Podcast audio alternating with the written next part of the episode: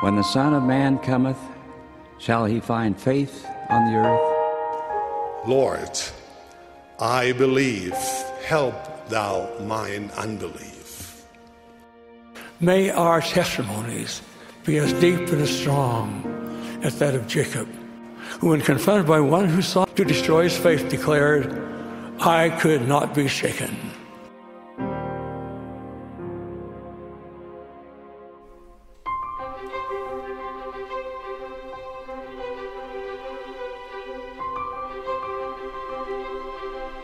Hello, Unshaken Saints. Jared Halverson here. Glad to be back with you. I've either got a bad head cold or I'm hitting puberty again. Uh, my voice is a, about an octave lower than normal. Uh, it's been awesome to sing some songs and hit the low notes like I've never been able to before. Uh, my dream is still hitting that Shere Khan note in Jungle Book. maybe, maybe someday. Uh, I'm not feeling super great, but uh, the show must go on, right? Uh, or in, in better in better words, the, the scriptures should still be studied. Uh, and especially based on what we've got to cover this week, I, I can't let a cold get in the way of the building of Zion, uh, which is exactly what we're in for with this second half of the visions of Enoch. Moses chapter 7 is where we'll be today. And of all the masterpieces of Scripture, this might be one of the absolute greatest. Uh, to understand what Joseph Smith is, is revealing to us again, like I like I mentioned last week, what we have in, in Moses six and seven, the story of Enoch, has no equivalent in the in the book of Genesis. You get those four little verses about Enoch that he was and then he wasn't, and he walked with God, and uh, talk about this this dropping hints that there's more to this story than what we have in Genesis, or at least more that I want. Uh, and Joseph gives us such incredible truth. Uh, better said, the Lord does through the prophet Joseph. In fact, I've mentioned this in previous uh, years for a year in college, I got to work in the for the BYU Religious Studies Center, working on a transcription of the Joseph Smith translation of the Bible. Uh, we the church had gotten permission from the Church of the, from the Community of Christ, the former RLDS Church. They own the, the manuscripts themselves, but our church got a got permission from theirs to scan them all, and then to use those scans to be able to create a scholarly transcription. Now, a transcription is just writing, copying over exactly what was on a previous page. Well, our job then was to, to transcribe it. Uh, here's the, the original manuscripts. We're trying to type it out so it's more searchable and more legible. It's, it's not handwriting we're worried about. But we wanted to have an exact replica of what was there on the page to begin with uh, smudges and crossouts and insertions and all. Uh, and so it was a challenge. Uh, in those days, if the ink was still wet and you knew you wanted to cr- uh, change something, you could lick your thumb and then wipe out the ink and then write right over it. If it was dry, then you'd have to cross it out and you'd write something in the margin and put a little caret in there to show that, okay, this is where it needs to go and so on. Uh, our job was to figure out what was under the smudge. And so we would, we would zoom in and we'd change the contrast and we'd study the handwriting styles of John Whitmer, for example, and, and try to figure out every letter, every word, is that, is that exactly what was written? Because the hope was to figure out what's the process like? And are there, time, there are times, obviously, where they're writing and no, that's, that's not right. You can just picture Joseph wrestling with a, with a, with a language and now that's, go back, go back, Oliver, or go back, John, or go back, Sidney, uh, one of his scribes. And they'd cross it out and he'd write, then they'd write something in the, in, in the space between the lines. In fact, sometimes you could sense such a wrestle on Joseph's part with the language that they'd write it and cross it out and then rewrite it in the space and then cross that out and try to find some other nook or cranny to be able to include more language, cross that out. There were even things called pin notes where they take a scrap of paper and literally pin it to the page. So they had a little extra room to keep writing on it. Uh, I remember asking one of the professors that was responsible for the project, What do you make of this? Because in my naive uh, understanding, I just pictured, I mean, it's prophet and it's revelation, so it doesn't it just flow perfectly the first time? Well, sometimes it does, and we'll see that in a second, but often it doesn't. And this professor very wisely said, Do you remember the story in the New Testament about the man, the blind man healed in stages? Where Jesus blessed him and then asked, What do you see? And he said, Well, I see men as trees walking. Hmm, well, at least you're seeing something. It's not quite there yet. Let me bless you again. And he does a second time. And then the man ends up seeing perfectly. Now, was Jesus having an off day? Of course not. I think there's something to that, though, that at least in my case, most of my life's miracles have come in stages.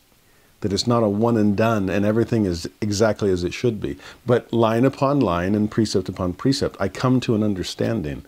And I thought that was a great analogy for what Joseph is doing with language of Heavenly Father, what is exactly that you're trying to say? Remember that verse from D&C 35. What's the scripture like in thine own bosom? What is thy word as held in the heart of God? And, and getting closer to it, but not quite, and then getting a little bit closer still. It's amazing to watch that process, and I hope that we mimic it in our own scripture study. Heavenly Father, am I understanding this right? Is there more you want to give me? Well, there are other places, like I said, you look at the manuscripts, and there are places where it's some pages are just uh, written all over and, and scratched out and smudged under and everything else. There are others that the, the manuscript page looks like a Mozart original. And from what I understand about Mozart's composition, his, his first draft was his final draft. Now, some of you are probably thinking, that's how I always wrote in college. My first draft was always my final. Well, that, and our grades probably showed that. Uh, in Mozart's case, uh, there were a million rough drafts. They were just all in his head. And by the time he was ready to put it down on paper, it came out as close to flawless as imaginable, uh, to the point that even other composers looked at it thinking, Are you kidding me? Well, there are pages of the JST manuscript that are Mozart masterpieces, where Joseph just seemed to open his mouth and, and God filled it and Sidney, make sure there's lots of ink on that quill because you're going to have a lot of writing just to keep up. We're not going back and, and correcting things. There's going to be no need. And that's Moses 6 and 7. Uh, if you go to the Joseph Smith Papers website, you can actually see the scanned images themselves. And there are hardly any corrections on those pages. Uh, to see what the Lord is trying to convey to the prophet Joseph, this is scriptural. This is a scriptural masterpiece and honestly, I'm I'm humbled by the chance to be able to read it together with you and to discuss it in hopes of helping it come to, to life for each of us, because it certainly came to life for Joseph. And it needed to. As we talked about last week, Enoch was Joseph's code name uh, in some sections of the Doctrine and Covenants. Enoch was one of Joseph's heroes as far as someone he needed to to pattern his life after because what Enoch accomplished today in Moses 7 was the establishment of Zion. Well, in some ways, today's chapter revolves around verse 18, Moses 7:18, that God called his people Zion. It's not a title we can claim for ourselves. It's one God has to give once we deserve it. And he called his people Zion because they'd qualified for it. They were of one heart and one mind. They dwelt in righteousness. There was no poor among them. That's the kind of people God can claim as his own. If you're not one, you're not mine. Well, they'd become one. And so they could become his. Think of all Joseph is doing in trying to teach the law of consecration, in trying to build a unity of the faith with those early saints, and trying to establish a place that God would call Zion. Now, in church history, that would be Independence, Missouri.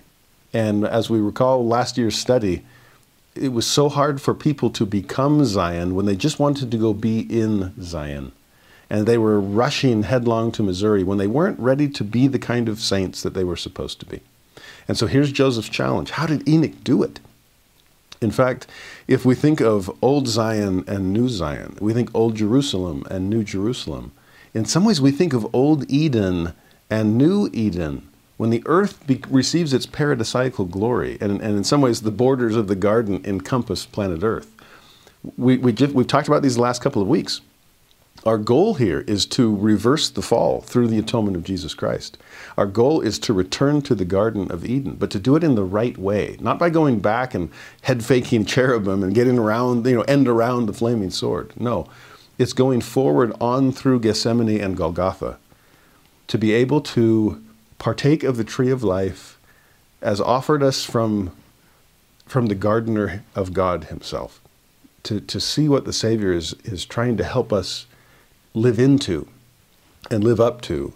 That is the challenge of building Zion. And it was on Joseph's mind all the time because it was on God's people's mind throughout history. Listen to how Joseph put it. The building up of Zion is a cause that has interested the people of God in every age. It is a theme upon which prophets, priests, and kings have dwelt with peculiar delight. They have looked forward with joyful anticipation to the day in which we live. And fired with heavenly and joyful anticipations, they have sung and written and prophesied of this our day. But they died without the sight. We are the favored people that God has made choice of to bring about the latter day glory. It is left for us to see, participate in, and help to roll forward the latter day glory. That is our opportunity. It's our blessing. It's our responsibility. Like I said, we're trying to, to build a second Zion, a new Jerusalem, a, a return to the Garden of Eden. And even that language from Moses 7:18, one heart, one mind. Well, Adam and Eve, they twain shall be one flesh. They were meant to be truly one. But this time we're not just going back to the to the horizontal oneness of man and woman, but to be one with God. You see, our return trip to Eden, it will be at a higher elevation than before. No fall uh, to bring us downward. But that kind of oneness with each other as human beings, but also oneness with our Father in heaven, to dwell in righteousness. Oh, they dwelt in innocence in Eden. Our hope is to dwell in holiness when we return. That's even, a, again, a higher elevation there. No poor among them, no poor in spirit, no poor in any other way. Again, that harkens back to that idea of oneness in both the horizontal and vertical dimensions.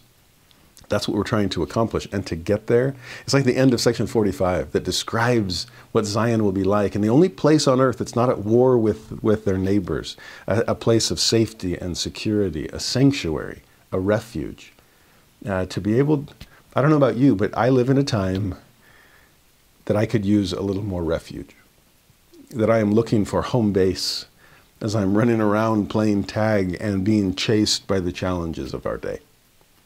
I look forward to that millennial day. And in order to prepare the earth for the coming of Christ, that 10th article of faith puts it all together. We have to build Zion. That Zion the New Jerusalem will be built, and and not just and not just brought back from heaven. That will happen too. But the the kingdom of God must go forth, so that the kingdom of heaven may come. That's that great prayer in D&C 65. I'm sorry, I'm jumping all over the standard works here, but it's it is everywhere, just like Joseph said. This is the burden of Scripture. How do we build Zion? And and Enoch will show us the way. So verse one. It came to pass that Enoch continued his speech. So we're picking up right from where we left off last week, as he, that whole kind of second half of last week's lesson. This is Enoch's message, which in reality was Adam's message to his posterity. So he continues that speech, saying, Behold, our father Adam taught these things, and many have believed and become the sons of God. There's the good news. Remember, we talked about sons of God by choice rather than simply sons and daughters of God by creation that there were two options in Eden and, and beyond it, and before it. There had always been those choices. Will we follow Lucifer, Lucifer or Jehovah? Will we go with, with the serpent or with the angel? Uh, which fruit will matter most to us? Uh, follow it down another generation. Will we be more like Cain or more like Abel? We are caught between these, these polarities and pulled in each direction. There are many now. Remember, we saw that first multi generational family through the line of Seth last week. And many followed in that, in that lineage. However, next, the second half of verse 1 many have believed not and have perished in their sins and are looking forth with fear in torment for the fiery indignation of the wrath of God to be poured out upon them.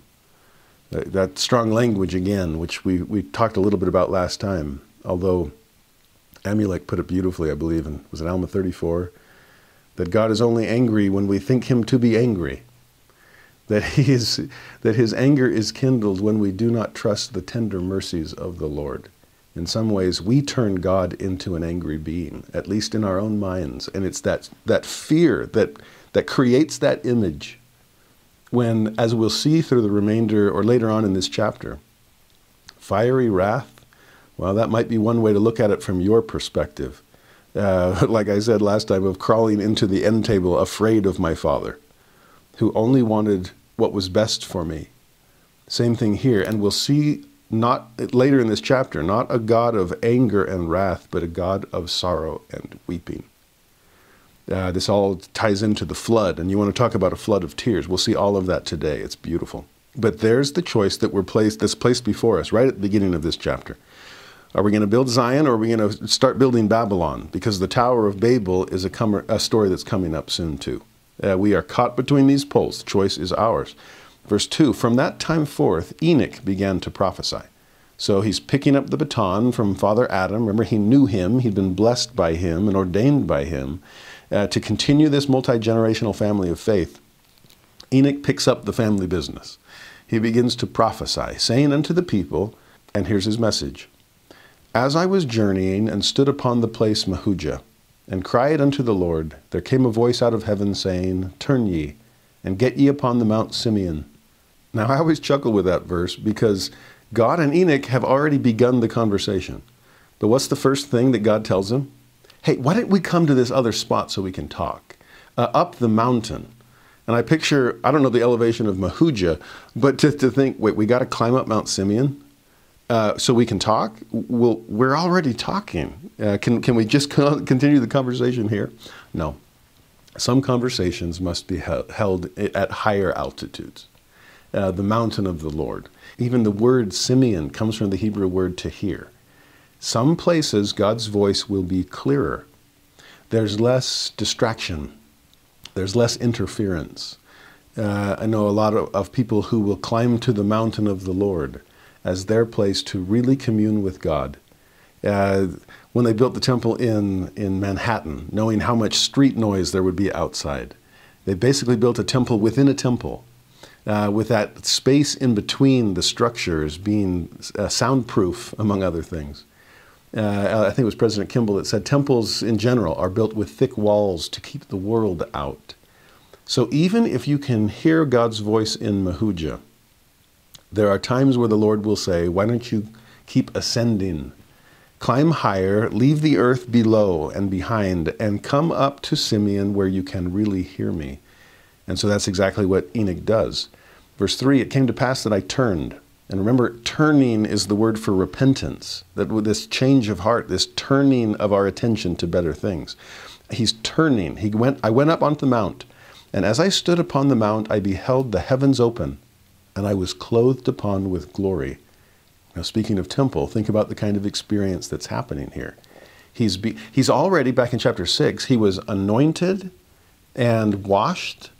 Remember when it, it spoke of anoint your eyes with clay and then wash them away so that you can see?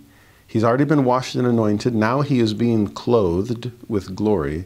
The heavens, the veil that separates us from God, is being parted so he can truly see. Remember last week we talked about the three body parts that were problematic?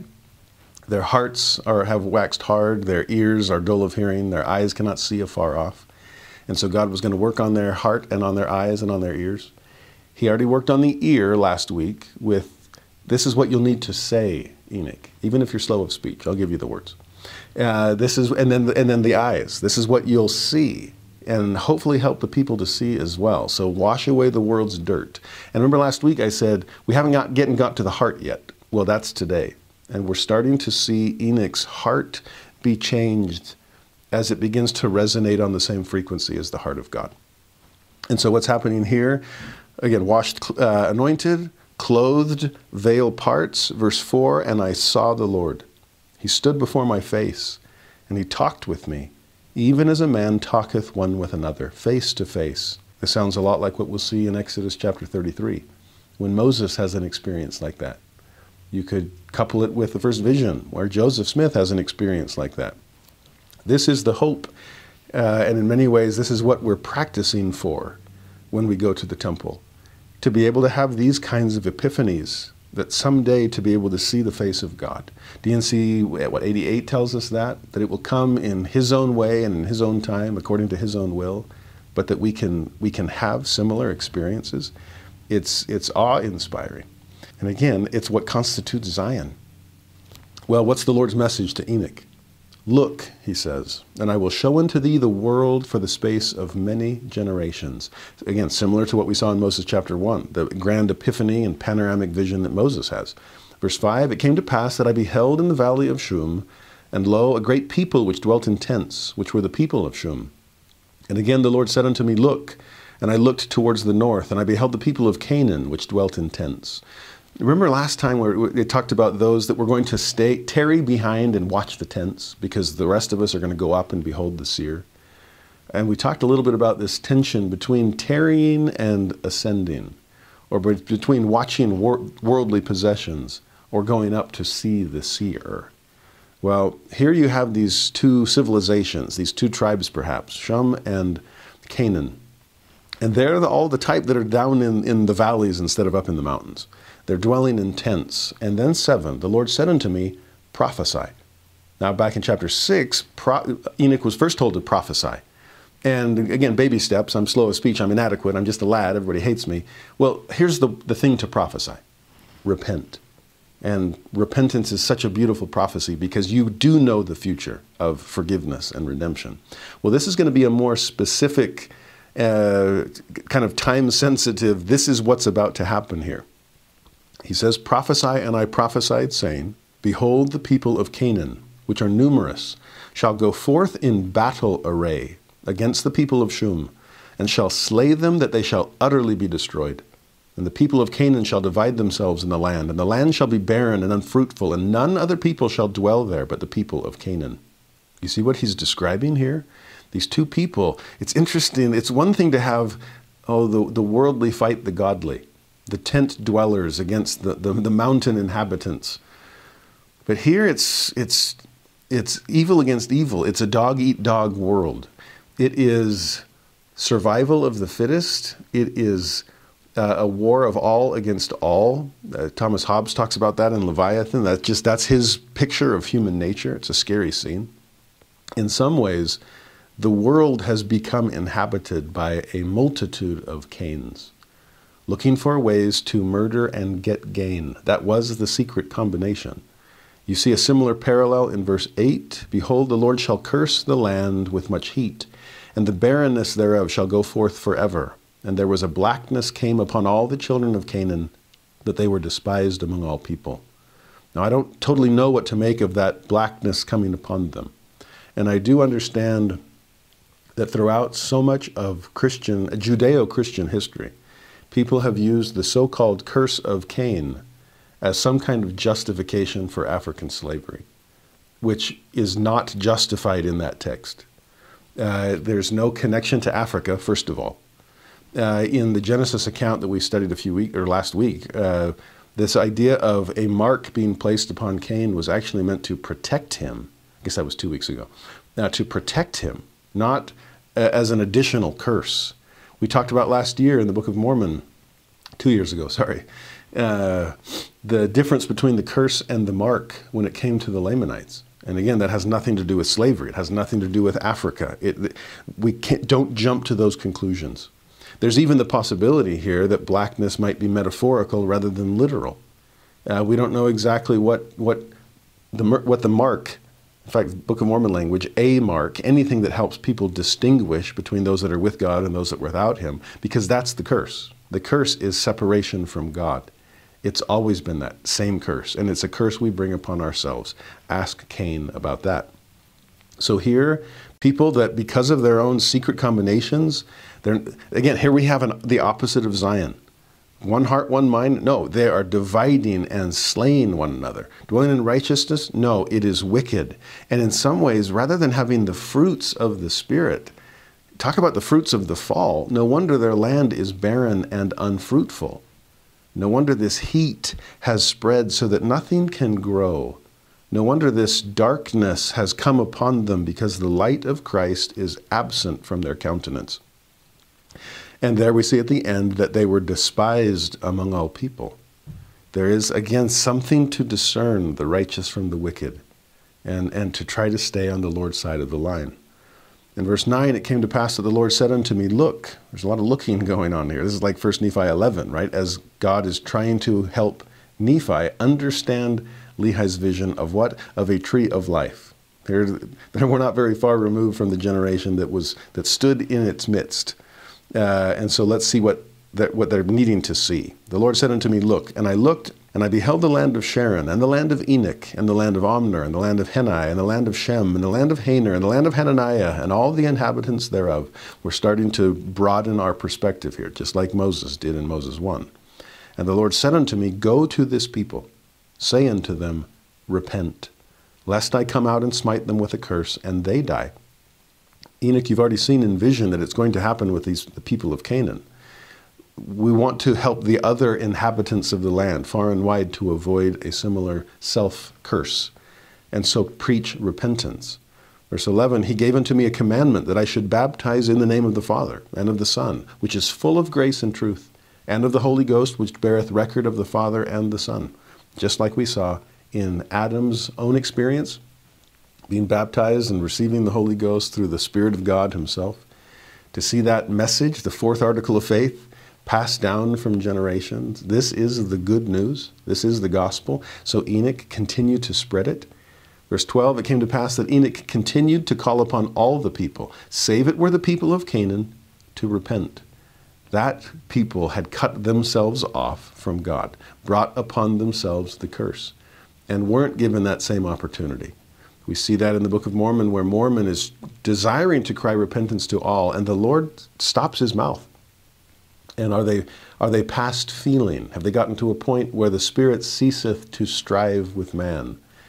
Uh, we'll see that next week in the flood episode. But here we're starting to see inklings of it uh, among these people of Canaan uh, before.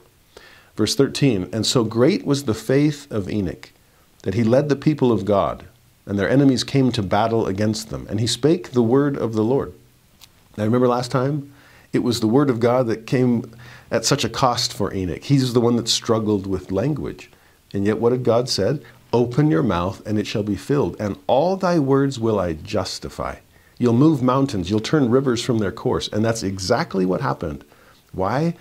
Because Enoch was willing to walk with God. I in you, and you in me, wherefore walk with me. And with that kind of companionship, no amount of enemy. Those that be with us are more than those that be with them, right?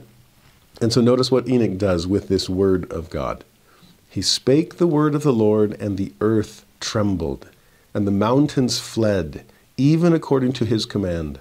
The rivers of water were turned out of their course, and the roar of the lions was heard out of the wilderness. All nations feared greatly, so powerful was the word of Enoch, and so great was the power of the language which God had given him. Far cry from slow of speech, right? It's amazing what God can do with our inadequacy if we will simply lay it on the altar and say, You can have me, weakness and all. And then the Lord makes weak things become strong unto us. It's exactly what he did with Enoch, as promised.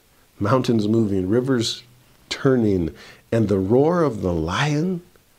Now, maybe there's a literal component there, I don't know, but spiritually speaking, symbolically speaking, when Alma and Amulek come out of the, the, the prison reduced to rubble, and it says that the, their enemies fled before them as, as goats flee before lions. Uh, in the book of Amos, uh, we'll get to at the end of this year, Amos compares prophets to lions. And when he says that, that surely the Lord God will do nothing save he reveal his secrets to his servants, the prophets, famous verse. Well, the very next verse the lion hath roared. You see what, Amos is getting across there? The roar of the lions every time I tune in to General Conference. There is a pride of lions roaring from Salt Lake City. It's amazing to see that. And all of that miraculous power came because of the power of God's language, the power of God's word, which we get to study anytime we open his scripture. Verse 14 There also came up a land out of the depth of the sea. So great was the fear of the enemies of the people of God that they fled and stood afar off and went up upon the land which came up out of the depth of the sea. I don't know about you, if there was some like new made island or peninsula, I'd be a little I'd be a little iffy. I'm not sure if I would rush out there. You know, they always say that, well, land is a good thing to invest in because they're not making any more of it. Well, maybe not. Maybe they are making more of it. But I'd be a little nervous if it's brand new and unproven. What's interesting is is people in the world willing to launch out into unknown ideologies, unproven philosophies, because they're scared of having to live according to the standards of absolute truth. God has conveyed His word, and yet some people just run from it into land that the bedrock hasn't even really settled yet. In verse 15, the giants of the land also stood afar off, and there went forth a curse upon all people that fought against God.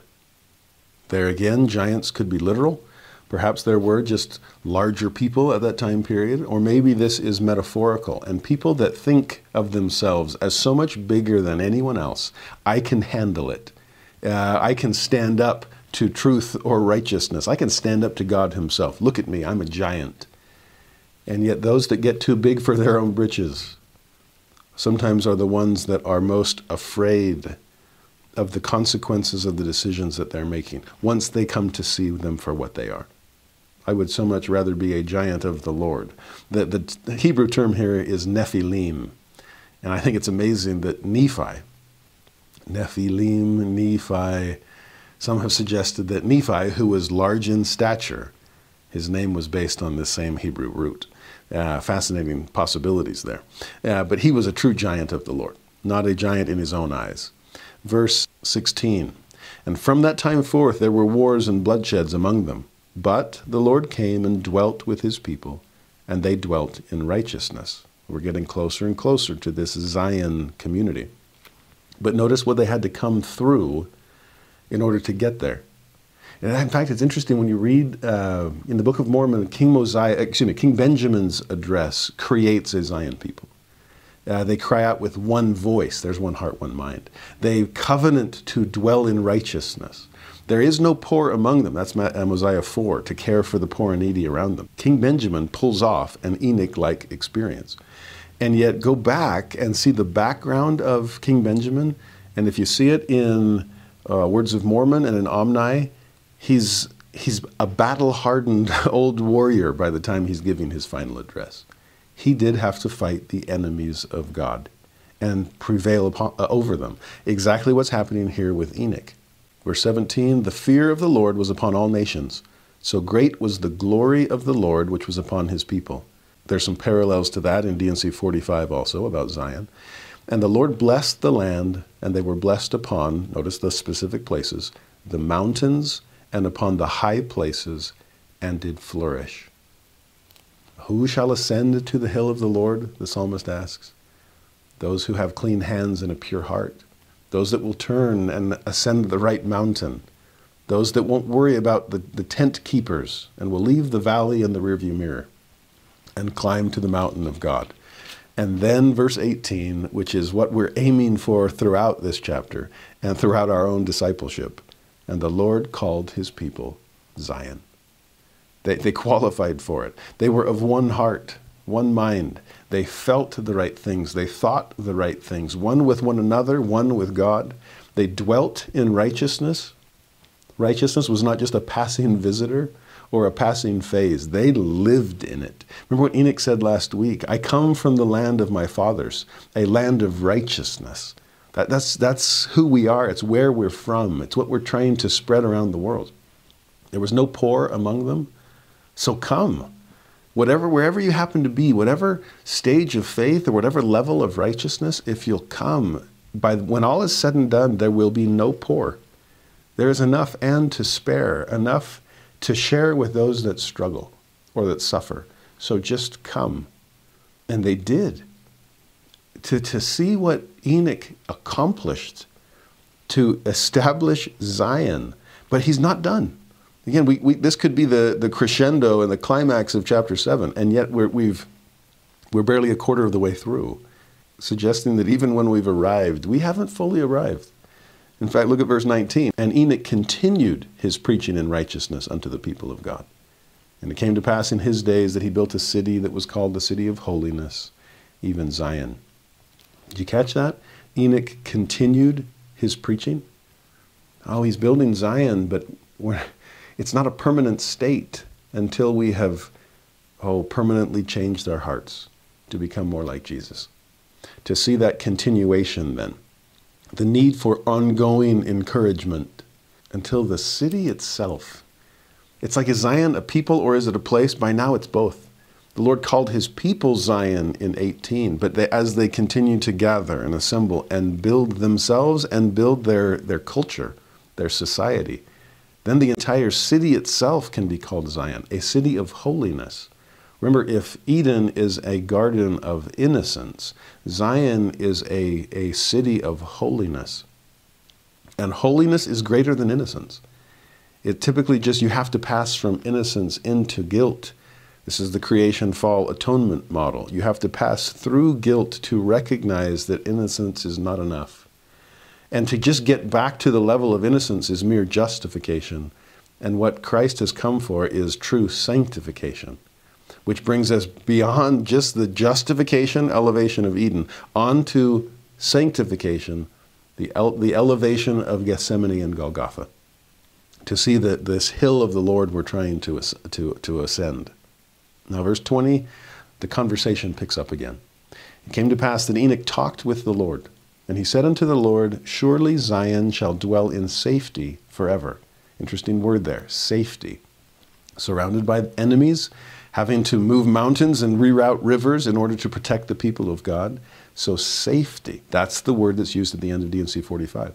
And if you've ever felt unsafe, physically, emotionally, mentally, spiritually, Zion is a place where you can dwell in safety forever. But then notice the Lord goes on. But the Lord said unto Enoch, Zion have I blessed, but the residue of the people have I cursed. Which to me suggests an interesting reality. Enoch, you have done an incredible work, gathering the righteous, but not everyone has listened to you. You've done an amazing job overcoming your enemies, but your enemies are still my own children. I, I bless you. The residue have I cursed. In fact, they cursed themselves, cut themselves off from me. But no one can cut themselves off from my paternal regard, to borrow a phrase from Joseph Smith. To cut themselves off from the, the love and concern of heavenly parents. And what we see throughout so much of the rest of this chapter is is God looking at both sides and wanting to, to help move, people move from the residue up to redemption, to go from the valley to the mountain, to go from, from cursedness to blessedness. Zion I've blessed, the residue have I cursed, but I'm aware of them. I'm aware of both. I remember years ago in a seminary class when I first started teaching, we were talking about the second coming and describing the great and dreadful day of the Lord. And for me, I, I, I had oversimplified it. Just say, yeah, it's great for the righteous, it's dreadful for the wicked, but kind of, oh well, we got to be righteous. And a sweet young woman who was far more sensitive than I raised her hand and said, but for Jesus, won't it be both? And I said, what do you mean? And she said, well, he died for all of them. Just some accept it and some don't. To picture judgment finally being passed and that day being great for Jesus as he looks at Zion but dreadful for him and for the Father as they look upon the residue who have remained outside their redeeming reach. Well, what is God going to do for them and with them? Buckle up for the rest of the chapter. Verse 21 It came to pass that the Lord showed unto Enoch all the inhabitants of the earth. He is this grand panoramic vision that prophets, especially dispensation heads, seem to have. He beheld, and lo, Zion, in process of time, was taken up into heaven. And the Lord said unto Enoch, Behold, mine abode forever. Don't you love that phrase? In process of time?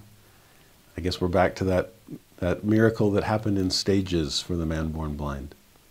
This was not just a one and done, this was in process of time. And so if you're still wrestling with your elevation, valley pull in one direction and mountain pulling you in the other, if you're still wrestling with, am I and I, am I Zion or am I residue? Which direction am I going? We seem to go keep turning and turning again. Well, it's process of time. So be patient with yourself and be patient with those that you love. In verse 22, Enoch also beheld the residue of the people, which were the sons of Adam. So it's like, just like I see both the great and the dreadful, Enoch, you need to also. I need you to have a heart like mine. So, as excited as you are about the success among the saints in Zion, I need you to see the residue also. They are also the sons of Adam. That's not many generations have passed. You're, there's relation we're talking about here. They were a mixture of all the seed of Adam, save it were the seed of Cain, for the seed of Cain were black and had not place among them. Again, we're back to that same challenge. Is this literal or metaphorical? Is this curse or is it mark? Uh, again, don't ever use these things to justify racism. Uh, sadly, throughout so much of history, including early church history, uh, such passages had were and have been used for that kind of justification.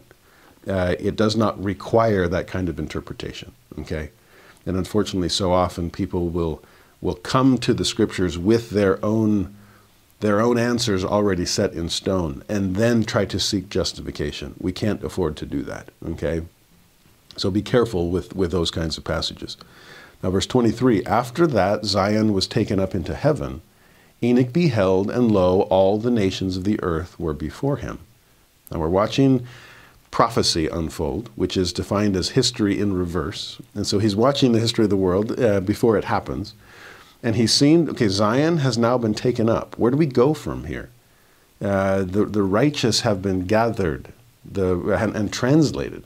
And now what is left, and what shall we do for them?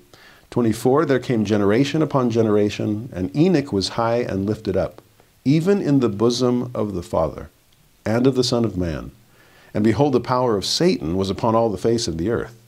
So it looks like Enoch at least has a safe vantage point. Caught up to the bosom of the Father. And this is really where he, remember, we've seen the, the eye and the ear. We have to get to the heart. So, Enoch, come and don't just see with me or sit with me, feel with me. Come and place yourself right here in my bosom. Feel my beating heart and the feelings that I have. We're going to talk in a moment about a God of body parts and passions. Far a far cry from the God of the creeds that have denied him body and denied him parts, and worst of all, denied him passions. I need you to come right here in my bosom and feel some things. Verse 25 He saw angels descending out of heaven, and he heard a loud voice saying, Woe, woe be unto the inhabitants of the earth. So picture God in heaven, Satan and his power upon the earth angels ascending and descending, trying to connect the two in order to, to bring out, to continue gathering out the righteous from below and bringing them above. Because what are they up against? What, what happens to them if they stay at that lower elevation? 26 haunts me.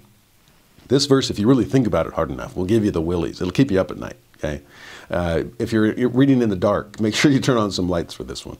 Verse 26: He beheld Satan and he had a great chain in his hand, and it veiled the whole face of the earth with darkness, and he looked up and laughed, and his angels rejoiced. Oh, that, that verse does bring a tremor to the soul, as Elder Maxwell used to say. There's a verse in 3rd Nephi, by the way, I think it's chapter 9, where after the destruction of the wicked before the coming of Christ in 3rd Nephi 8, the Lord describes the, the laughter of Satan that he is laughing at the slaying of my people. That there is, ah, when, when, when the adversary overcomes you, or even to put it in a, a different perspective, you could spend your life serving the adversary. And yet, when he brings you down to his level, there's no gratitude. There's only derision. There's only mockery. It's like Korihor who spends makes a good ministry for the adversary. And then when he is finally trodden underfoot by, by fellow apostates? What's Mormon's takeaway? Oh, that's fitting. Thus we see that Satan does not support his children in the last days. Instead, he speedily drags their souls down to hell. To the, the, there is no loyalty on that side. There is no. It's like we receive wages of him whom we list to obey. He has nothing good to pay you with. And, and so, for, for those who fall to his his fictions, they end up getting laughed at by the very person who tricked them. Now, think about the elements of that part of the vision. He sees Satan, he sees the earth. Satan has a chain, and with it, he, he veils the whole face of the earth with darkness. And then this laughter. So, what's the chain of darkness? Alma teaches this beautifully in Alma chapter 12 that if we have a hard heart, we receive the lesser portion of the word until we know nothing concerning the mysteries of God. And that is what is meant by the chains of hell. Hmm. So, chains of hell, that's spiritual ignorance. I mean, flip it around. You shall know the truth, and the truth shall make you free. Oh, so a knowledge of the truth, the kinds of things that, that Adam has been preaching since he left the garden, the things that Enoch has been preaching with the voice and power and language of God Himself. Will we open our eyes to that? Or will we remain blinded by the chains of hell? In fact, the, the more I think about verse 26, I think the best visual aid for this is the story of Samson. Samson, we'll get to this in, in a couple months when we get to the book of Judges. Samson was like the one judge that really had no reason to feel inadequate for the job ahead. I mean, he could do anything, right? Uh, we'll get into his specifics when we get to his story. But when all is said and done, what happens when the Philistines finally capture him? They put out his eyes. It's hard to fight when you can't see. They chain him into the temple of their false god which they then pack with Philistines who can laugh and mock at their fallen enemy. Do you see all the same elements here? That here we are, Samsons. Here we are, children of God, with every bit of divine potential to overcome the enemy of all righteousness. Will we? Or will we succumb to an adversary who wants to bind and blind us and then mock at us? in our fallen condition. That's exactly what they did to Samson until he brought the temple down upon them all, including himself. Please, my friends, beware the chains of hell. The spiritual darkness that would keep us in ignorance of our true identity and divine potential. And if you listen hard enough, nobody likes to be laughed at. It's one of the most shameful things. I've done a lot of study on the power of ridicule. And it's interesting, many early philosophers, as they're trying to wrap their heads around it, said, why is it that, that, that we're so afraid of that? Why is it if we're in a crowded room and we hear laughter, our, our almost instinctual thought is, I'm sure they're laughing at me? Well, maybe this can motivate us. I don't want to hear the laughter of the adversary at my own expense. I'd rather ignore his temptations. I'd rather overcome his, his opposition. I want to see through the veil of darkness and escape the chains through the light of the world. And that's exactly what Enoch is trying to preach so that people can prepare and escape. Verse 27 Enoch beheld angels descending out of heaven there. That is, again, God is not giving up on this, this fallen world. They're bearing record of the Father and the Son and the Holy Ghost fell on many. And then notice this and they were caught up by the powers of heaven into Zion. So when the angels descended, they didn't reascend empty handed. So often we think of Enoch's, excuse me, Noah's mission, which we'll study next week, as an absolute failure. That for 120 years, as he was uh, building the ark, everyone was mocking, speaking of laughter, mocking him, thinking you're crazy for doing this. And and no one would listen. Well, that doesn't seem to be the case because according to verse 27, this is after, remember, Zion has already been caught up. God hasn't given up on the people. Uh, yes, there's going to, the next big event is the flood, but in between Zion's uh, rapture, as uh, Zion's ascent to heaven, and the flood, the righteous are caught up by the powers of heaven into Zion. I used to feel bad for Noah that he had a real conversion problem. Just nobody would join the church. Well, that's not the case. He had a retention problem. He just couldn't hold on to them. as soon as they had, had converted, they were caught up to heaven. And we'll see why there had to be some that remain next week. But I love the thought that even though Zion has ascended, it's not too late to join. In fact, that's what Zion from below is meant to accomplish in some ways to, in some ways to create this conduit between heaven and earth, to set up, oh, Jacob's ladder, as we'll study in a, in a, a month or two, to see what what God is asking us to become through all of this so that we can connect back to Zion. We can ascend above the problems of the world. So there is good news in 27. Now, it's not all good news though. 28, it came to pass that the God of heaven looked upon the residue of the people, and he wept. And Enoch bore record of it, saying, How is it that the heavens weep and shed forth their tears as the rain upon the mountains? You see, this is so shocking for, for Enoch. How is this possible that you could weep? But again, notice who the Lord is looking at. Enoch seems to be focused most on Zion. And look at what we did. We pulled it off. We're the righteous remnant. And again, God doesn't have that luxury because he can't simply play, play favorites and root for the winning team. He has, both teams are comprised of his own posterity. Uh, the people he cares so much about, and seeing the residue, the ones that resist repentance and refuse to be caught up to heaven. The heavens weep over them, they shed forth tears. No wonder there's about to be a flood. We think of the flood as, as evidence of God's wrath. In many ways, it's more truly evidence of God's sorrow. And Enoch is so shocked by this that he bears record of it. It's like, well, this is a journal entry. I didn't think God had tear ducts. I didn't think that, that omnipotence and omniscience itself, that the, the moved, it's interesting that there's a, uh, in, in theology, they, call, they often call God the unmoved mover. In other words, he's the, the source of it all. Okay? And so he moves everything. He's the, the uncaused first cause, he's the unmoved mover. There's actually an, some interesting theology that's been done in, in kind of corners of evangelical Christianity. Uh, it's, it's called open theology, and, it's, and it speaks. There's actually a great book called The Most Moved Mover. It's fascinating because it describes a God of passions, a God of feelings, a God who wants relationships with us. It's such a far cry from the God of the creeds that fellow evangelicals uh, are very concerned about the, the, the salvation of these evangelical scholars who are working in, in open theology.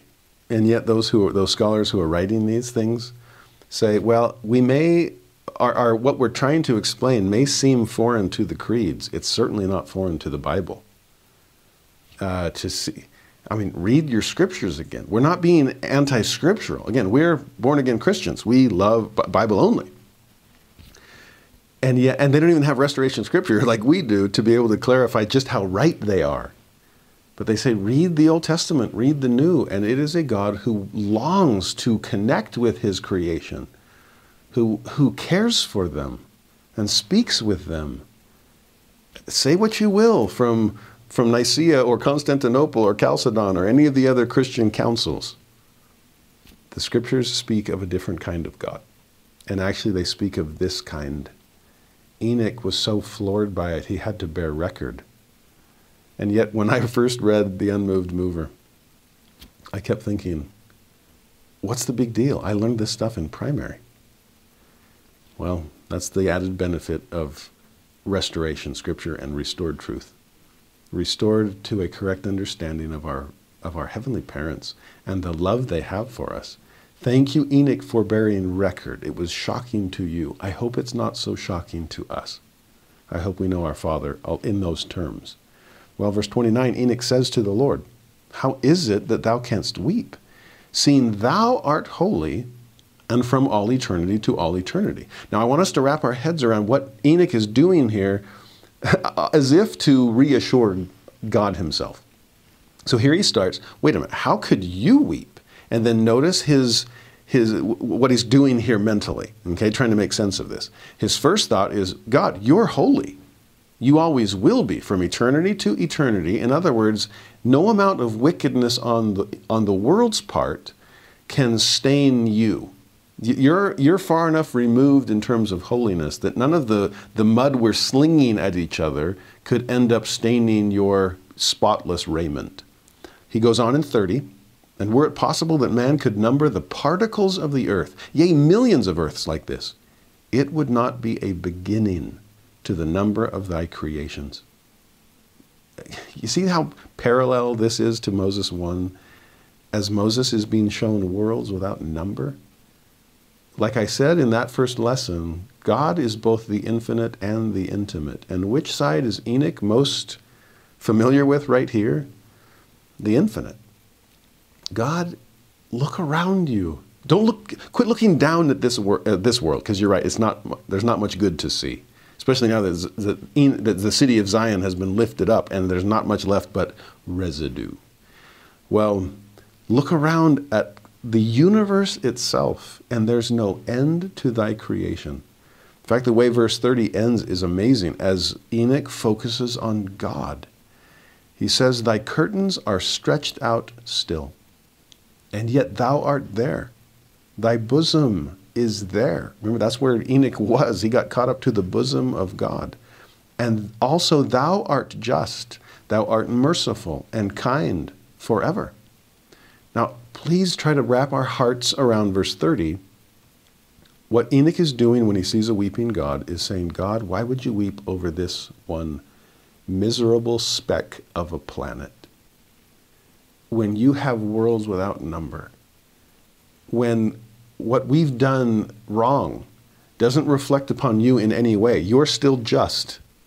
You're just for, for destroying the earth with a flood next week you're just in your righteous indignation because you've been merciful all along as well. You're kind forever. You have given them chance after chance to repent. As Adam to Seth to Enos, to, all the way down this family of righteousness, our family business is to cry repentance. You can wash your hands of responsibility because it's not your fault that the people of this planet have gone so horribly astray. He goes on in 31 Thou hast taken Zion to thine own bosom. Again, think how successful you were with people as soon as they give you a chance and, and listen to you. In fact, from all thy creations, from all eternity to all eternity. So Zion is, itself is much bigger than, than one city.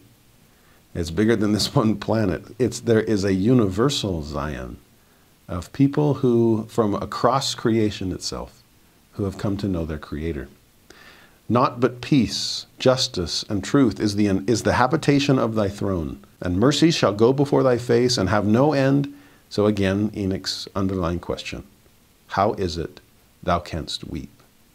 Now, before we turn to the Lord's response to Enoch, again, I want to just dramatize for us the way Enoch is trying to console the Creator Look at all creation. You're that glorious. You're that powerful. You there's no end to your glory, your wisdom, your justice, your mercy, your power. So don't feel bla- don't feel bad about one little speck of perdition. This is the I mean you, you talk look at sports and if you're a, a, professional baseball player and you hit the ball one out of every three chances, you're amazing. Uh, in basketball, you, you make a shot every other one. You miss more than you make, and you're still amazing. It's like, God, look around and you're batting almost a thousand. It's miraculous. Nothing horrible that we do can diminish thy divinity. So just forget about this planet and rejoice in all the other all the other good that is being done throughout the expanse. Well, 32, notice the Lord's response. And here we shift from, from Enoch's focus on the infinite to God's own focus on the intimate. It's as if he says to Enoch, You think it's about me? No, it's about you. So how could I not be devastated for their sake? 32, the Lord says to Enoch, Behold, these thy brethren. He doesn't even talk about himself, it's them. These thy brethren, that relationship. He doesn't even call them residue here, it's thy brethren. They are the workmanship of mine own hands. I gave unto them their knowledge in the day I created them, and in the Garden of Eden gave I unto man his agency and uh, my and my whole purpose in doing that, this is my work and my glory, to bring to pass your eternal life, your immortality, to be able to, to put in perspective my hopes, my dreams for you. I'm always haunted by that phrase in O Little Town of Bethlehem. The hopes and fears of all the years are met in thee tonight. That, the confluence of hopes and fears that's the Garden of Eden. That's a piece of fruit that will open the doors to greater hopes and yet greater fears as well. To see God looking down upon us, I gave you agency, I gave you knowledge, I let you choose, and look how you're choosing. 33 Unto thy brethren have I said, and also given commandments. So I wasn't just saying it, I was commanding it, that they should love one another there's the second great commandment. And that they should choose me, their father. There's the first great commandment. But behold, they are without affection. They hate their own blood. You see God's response? Enoch, thanks for trying to make me feel better. Thanks for trying to comfort those stand, who stand in need of comfort. But that's the second step, if you remember that verse from Mosiah 18. First step is to mourn with those that mourn. I brought you to my bosom for a reason, and it wasn't just to rejoice in your successes. It, so, it was so that you could share in my sorrows. For the people you've been called to teach, including the ones that won't listen to you. You have to feel as much concern for them as, as joy you feel for those who will listen. So here's the tragedy I gave them agency. I gave them knowledge. I taught them what to do with the agency I gave them. It's like this is all I was asking love God and love neighbor. And yet, those are the two things you couldn't bring yourself to do. That idea of hating their own blood, that could be either, again, you're all related, okay? We're only seven generations back from Eden. Do you not can you not love your fellow man when they are real family? I was amazed uh, last, last summer, there was a family reunion for this first family that joined the church in Italy, the, the John Daniel Malan family. And uh, it's his children, and there's a certain line of the family tree that has massive, massive posterity. They're amazing. But I come from a different sibling. Uh, and I had met some some fellow Malans, uh, and they invited me to come to this family reunion, and it was amazing to go and not know anyone, but love everyone because we were family. Uh, my wife, when she was in Tennessee, when we lived there, she found out that on one family line, uh, it was all Tennesseans.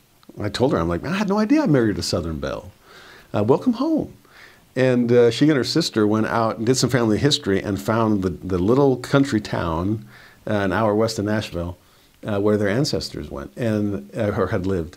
And they drove out there and were just looking for gravestones but it's not a big town. It's not like a city cemetery. It's just like graves on farmers fields scattered throughout the, the wilderness. And so they found some kind of diner in town and, and looked for the oldest person present and said excuse me we have ancestors that lived in this in this town uh, 100 years ago or whatever um, i just wondered if you could maybe point us in the direction of people that we might be able to talk to and he said oh well sit down Southern hospitality, right? And he asked, so what, what's the family? And they said, well, the, the Hoopers. And this sweet old country bumpkin said, Hoopers? Well, sit down, y'all are kin. Uh, and it's like, well, I'm related to you somehow, and you're related to half the people in town. So let's. He spent the rest of the day with them, just going around, showing, finding these gravestones in farmers' fields, and uh, introducing them to this this town that their ancestors had had lived in. Amazing. Uh, that's it's supposed to be that way across any dividing line a nation, race, uh, gender, orientation, you name it, it's, it's still our own blood. Can we see each other like that? Can we treat each other like that? I also wonder, by the way, if there's a certain self loathing that sometimes informs or maybe even generates that loathing of others. There's an irony in that second, uh, second great commandment to love thy neighbor as thyself. Well, actually, in a twisted way, maybe they are. Maybe people are loving their neighbor as themselves because they don't love themselves at all and therefore can't bring themselves to love anyone else. When we hate our own blood, we end up hating the blood all around us because that's our blood too. Now, 34 the fire of mine indignation is kindled against them. In my hot displeasure will I send in the floods upon them, for my fierce anger is kindled against them. Now, think of the wording there fire, hot, kindled. Think of the imagery, and if there is a, a hot burning forest fire, what's the best way to put it out? Well, flood it with water. It's interesting again, the flood was the flood an act of anger or was the flood an act of mercy to overcome the righteous indignation of God? We'll talk more at length about that next week. 35 Behold, I am God. Man of holiness is my name. Man of counsel is my name. And endless and eternal is my name also. So, in God's focus on us, the intimate, He's not losing sight of himself, the infinite. He's perfectly kept these in balance. He is proving the contrary constantly. I know who I am, Enoch. Uh, but I can't just retreat into my all sufficiency when I care so much for my children.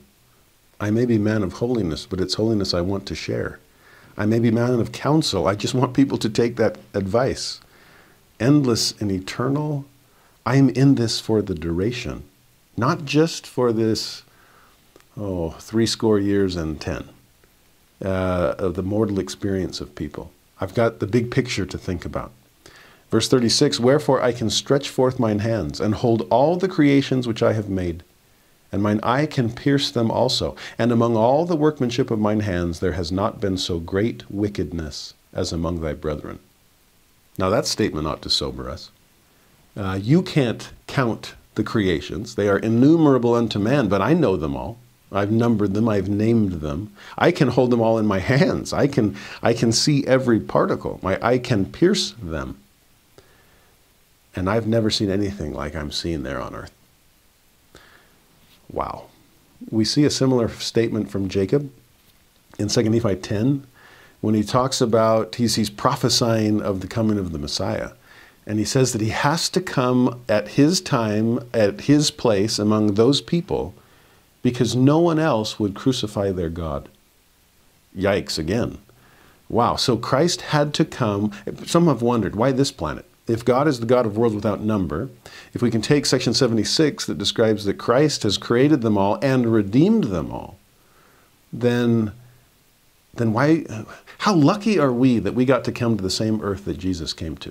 The D&C 88 has that incredible kind of cosmic parable, visiting parts of the vineyard wherever they might be, and that's that's cosmos we're talking, not just parts of planet Earth. Well, here, yeah, I guess it is an honor to be on the same earth that Jesus came to. But why did he come here? Because it was the only place that he could fulfill his purpose, which included his own sacrificial death. In a way, we live in the sewer of the universe uh, and perhaps at the worst possible time, as the earth goes through its own fall stage in preparation for its ultimate redemption, to become the celestial kingdom for us. Uh, no wonder God is weeping over this. I've never seen such wickedness as what I see among your brethren. Verse 37 Behold, their sins shall be upon the heads of their fathers, because their their parents raised them wrong. Uh, they had the choices before them. Are we going to go with Cain's way or Abel's way? Wh- which Adam and Eve made all things known unto their sons and their daughters. That's such a, a, an important verse back from Moses 5. These fathers, though, these mothers, did not teach their children. They didn't tap into that that branch of the family tree that was establishing righteousness. And so sins shall be upon their father's heads. Satan shall be their father, when God intended to be their father all along. And misery shall be their doom, and the whole heavens shall weep over them, even all the workmanship of mine hands.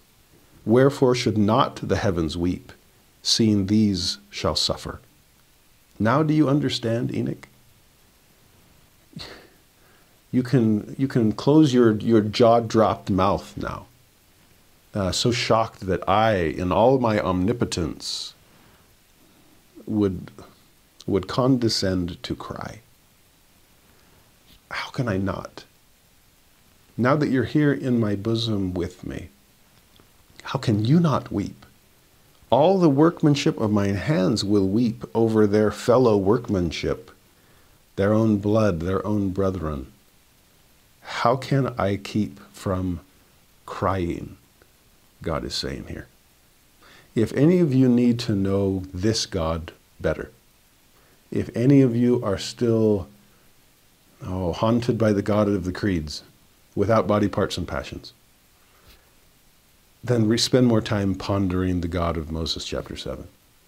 Spend some more time trying to, to approximate the bosom of God. If you want an amazing book to help you with that, Terryl and Fiona Givens are an amazing couple. Uh, so well read, not just in scripture, but in world literature. And with hearts of gold. Uh, in a book that, they call, that is called The God Who Weeps, Oh, it's an amazing message to help introduce all of us to, to the God of Moses 7, who isn't confined to Moses 7 by any stretch. This is our true Father in heaven. This is truly how he feels about us, even in our lowest moments, even in our worst days, even when we're nothing but residue. Okay? Uh, let me give you one taste from that, from that beautiful book. Terryl and Fiona Givens say this Tenderness suggests sensitivity. A loving heart, like an exposed nerve, is by definition susceptible to pain.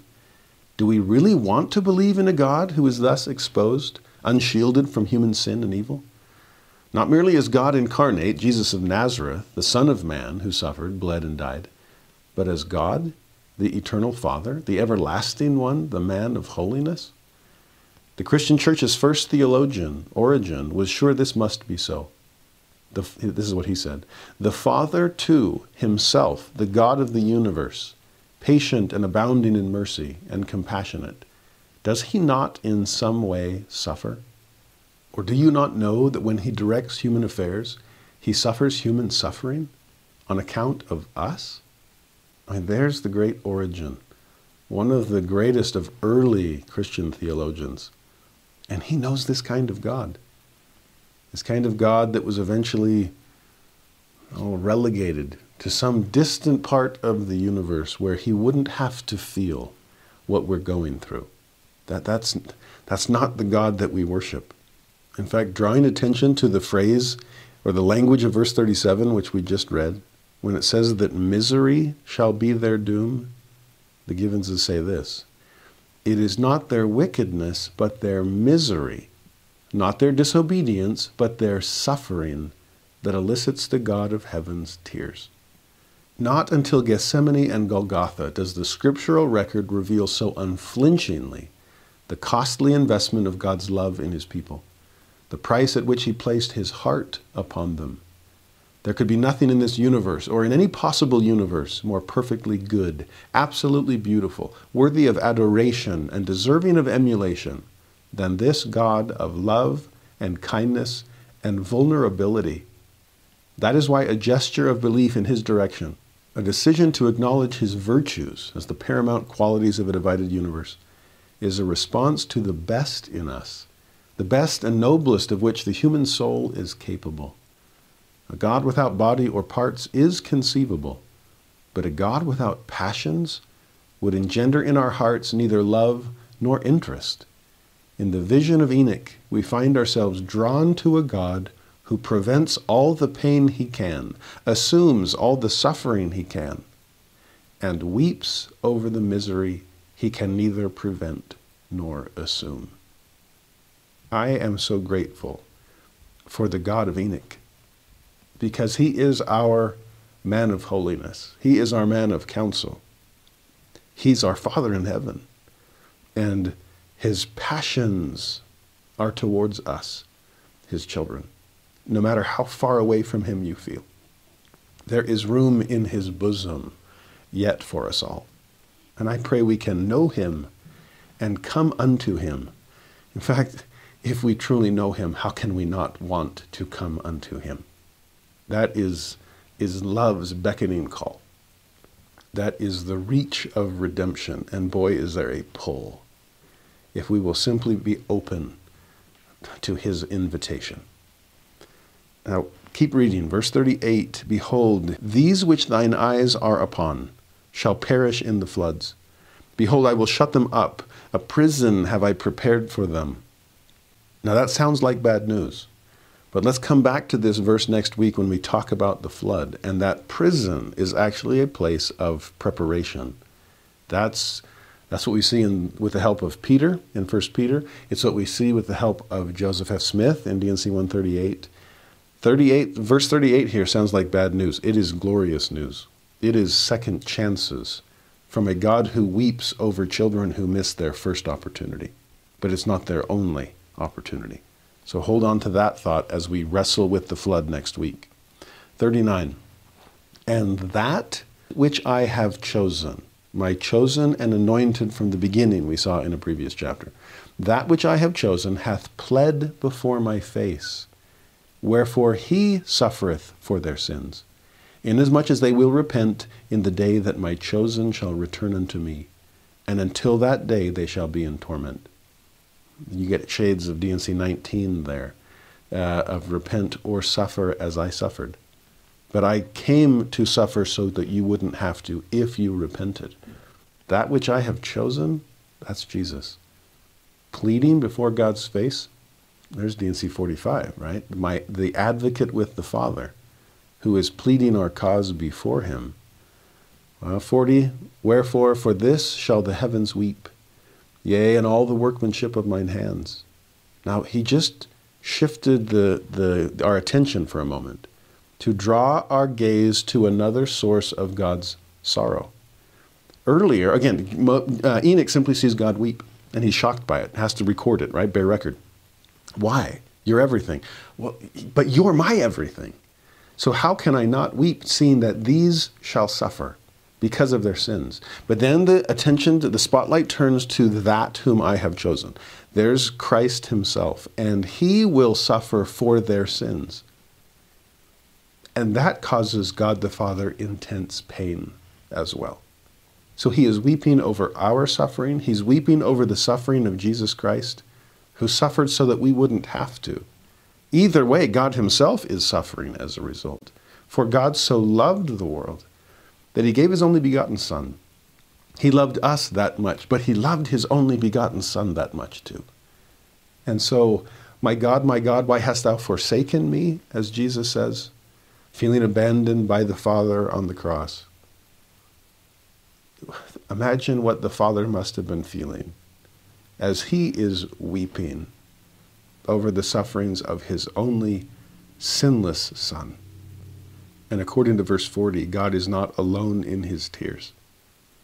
All of creation, all his workmanship, is weeping over the suffering of the Savior as well. In verse 41, he goes on, And it came to pass that the Lord spake unto Enoch, and told Enoch all the doings of the children of men. Not enough to see them, see all that they've done. And then notice what happens to Enoch now that he fully understands. Wherefore Enoch knew. And there's that Hebrew word for an intimate, experiential, visceral, gut felt knowledge, a tasting of fruit in order to prize something.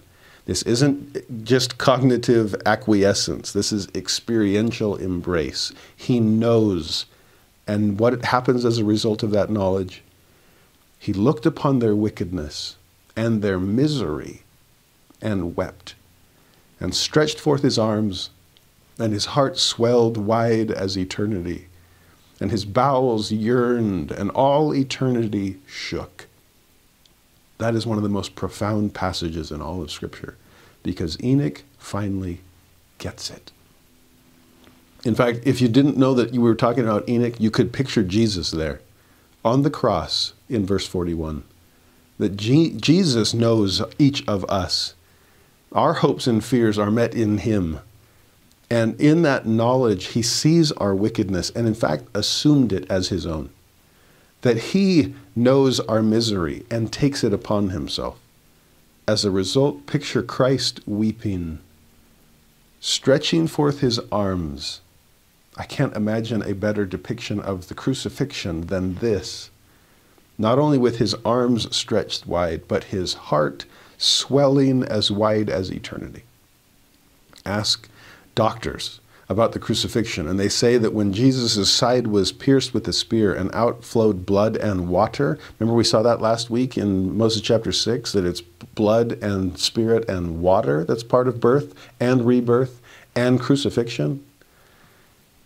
For blood and water to flow out, doctors suggest that that happened from some a, a rupture in the heart of Christ himself, suggesting that all, all medical explanations aside, the simplest way to describe Christ's death was that he died of a broken heart. And so to picture his heart swelling wide as eternity, his bowels yearning, there's, there's the guts, there's the visceral knowledge, there's the experiential anguish.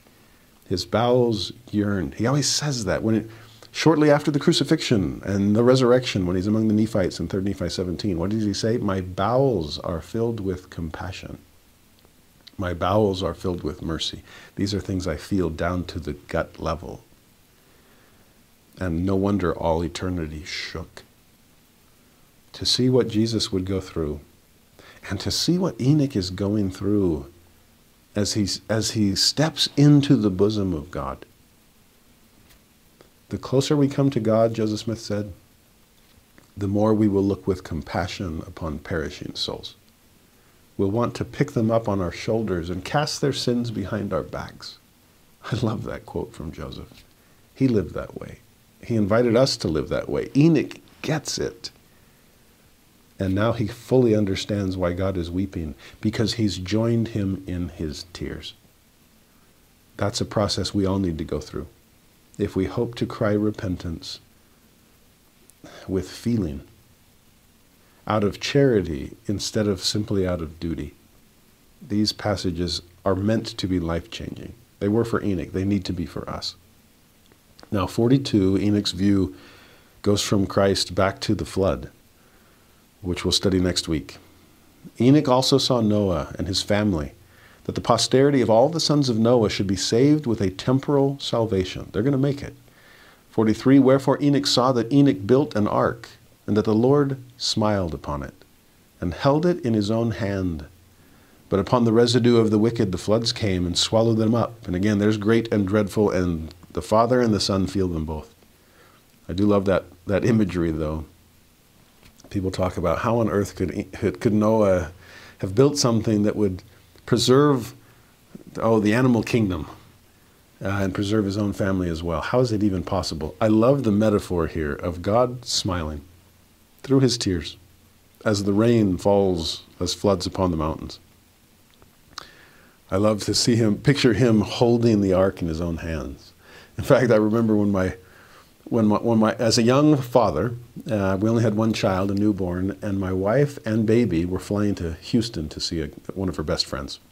And I remember being at the airport and standing, you know, helping them get to their to their gate and down the, the ramp onto the plane, and then just standing there looking out the windows as the plane was taxiing out to the runway, which I could see. And then it took off and, and ascended, which I could see.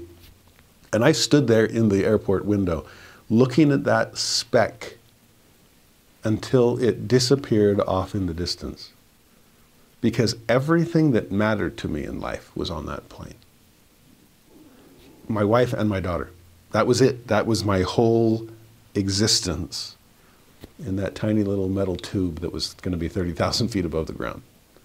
I'd never been nervous about flying myself, but I all of a sudden got nervous about them flying because if something happened to them, that was my everything. And I remember standing there at the window and I prayed silently and I said, Heavenly Father, this verse came to mind. And I said, Heavenly Father, please smile upon that aircraft and hold it in thy hands until you bring my family back to me.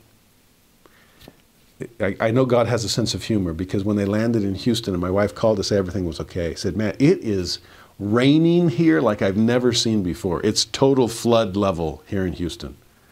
And I just chuckled and I thought, God, that's not what I meant when I quoted that verse. Uh, you know that. It wasn't supposed. To, you were supposed to treat it like the ark, but you weren't supposed to have it descend into a floodplain. Okay. Well, God knows what He's doing. Uh, I am grateful that He smiles upon us. I'm grateful that He He has our lives in His own hands. Now, 44. As Enoch saw this, he had bitterness of soul, and wept over his brethren like I said, he understands now. He said unto the heavens, I will refuse to be comforted. But the Lord said unto Enoch, Lift up your heart, be glad, look. I love that God won't allow Enoch even to finish the verse in the emotional state he's in. I'm glad you are finally feeling the level of sorrow that will bring you to tears. But if you remain there, you'll be of no help to them. You see, there's a proving of contraries that has to happen here, too. Here's God's intimate to feel the pain, but infinite to be of help. Uh, ask bishops about this. Ask therapists and counselors about this. Ask doctors and parents and friends and loved ones about this. You have to be close enough to mourn with those that mourn. And you have to have just enough distance to be able to comfort those that stand in need of comfort faith and great anxiety is how Jacob described it. He had to have that anxiety to be moved by the concerns of his people, but he had to have enough faith to lift them up to a higher level. So Enoch, to me, there's something powerful. Uh, I refuse to be comforted. At first, I don't understand your tears. What's so what's so sad about this? And then it's like, oh, I get it, and I'll, and I'll never feel happy again. Talk about overcorrecting instead of just correcting. So the Lord tries to correct the overcorrection Enoch, lift up your heart. There's cause to rejoice here. In fact, let me show you the, the source of it. 45, what, what is he supposed to look at? It came to pass that Enoch looked, and from Noah he beheld all the families of the earth. And he cried unto the Lord, saying, When shall the day of the Lord come? When shall the blood of the righteous, the capital R righteous, be shed, that all they that mourn may be sanctified and have eternal life. So, what is it he's searching for? As God says to look, look and I'll show you something that will comfort you. Look and I'll show you something that will help dry your tears. Or better said, shift them from tears of sorrow to tears of joy. It's the coming of the Son of Man. It is the righteous coming to shed his blood so that all who mourn may be sanctified. That's the solution to this problem. Yes, it, even that is a source of tears for me, because that is my that which I have chosen. That is my beloved Son. That is the righteous. But it is both tears of sorrow for him and tears of joy for those that he saves. Christ himself would be shedding both kinds as well. Remember the way Alma describes it, which is such a beautiful parallel to Christ's feelings with atonement and crucifixion and resurrection. I felt joy as exceeding as was my pain oh, he's feeling both extremes in that contrary. Now, verse 46, the Lord begins to answer. So, and remember the question when will the, this time come? When will the Savior save things? 46, the Lord said, It shall be in the meridian of time, in the days of wickedness and vengeance. So, meridian, the middle or the high point when Christ shall come, the light of the world. There's noonday, right? It will be a day of darkness, however, wickedness, vengeance, just like your days, Enoch, just like our days for you and me. 47 Behold, Enoch saw the day of the coming of the Son of Man, even in the flesh, and his soul rejoiced. The same one, I refuse to be comforted. Oh, all it takes is seeing Christ, seeing his ministry, understanding what he'll do, and, and again, sorrow will be swallowed up in joy. He rejoiced, saying, The righteous, capital R again, is lifted up. The Lamb is slain from the foundation of the world, and through faith I am in the bosom of the Father. And behold, Zion is with me. It's through Christ that we could all come. Now, it's again odd that his rejoicing would come in seeing crucifixion, which, which, like I said before, is a source of such sorrow. But it is sorrow mingled with joy. It is Christ's blood being shed, but being shed for us. And that is cause to rejoice. In 48, it came to pass that Enoch looked upon the earth, and he heard a voice from the bowels thereof. So, what's the earth feeling here? Gut level. It says, Woe, woe is me, the mother of men. I think Adam from the dust, metaphorically, right? Or even bringing, the, by the sweat of his brow shall he bring forth bread. From what? From the earth, all the days of his life. The, the, the metaphor of earth, of Mother Earth and Mother Nature uh, is, a, is a beautiful symbol here. Woe is me, the mother of men. I am pained. I am weary because of the wickedness of my children. When shall I rest and be cleansed from the filthiness which has gone forth out of me? When will my Creator sanctify me, that I may rest and righteousness for a season abide upon my face? That's why I love thinking of the flood as the earth's baptism. And the flood of fire at the second coming being its it's baptism by fire and the Holy Ghost. That's why I love the 10th article of faith that the earth itself shall be renewed and receive its paradisiacal glory. It's about time. It's been through so much, just enduring the filthiness that we are spreading across its face. In verse 49, when Enoch heard the earth mourn, he wept yet again and cried unto the Lord, saying, O Lord, wilt thou not have compassion upon the earth? Wilt thou not bless the children of Noah? God, are you going to give them a second chance? Are we going to try again? Is there hope ahead?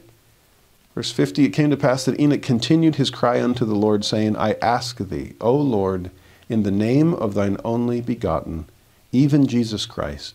You want to talk about a formal prayer here. All that thou doest, do in the name of the only begotten. To see what he is calling upon Christ in hopes of of affecting the Father's will, this is what he's asking for that thou wilt have mercy upon Noah and his seed, that the earth might never more be covered by the floods. Now, we know that promise is given to Noah, and the rainbow becomes evidence of that fact, a token of the covenant, as it's called.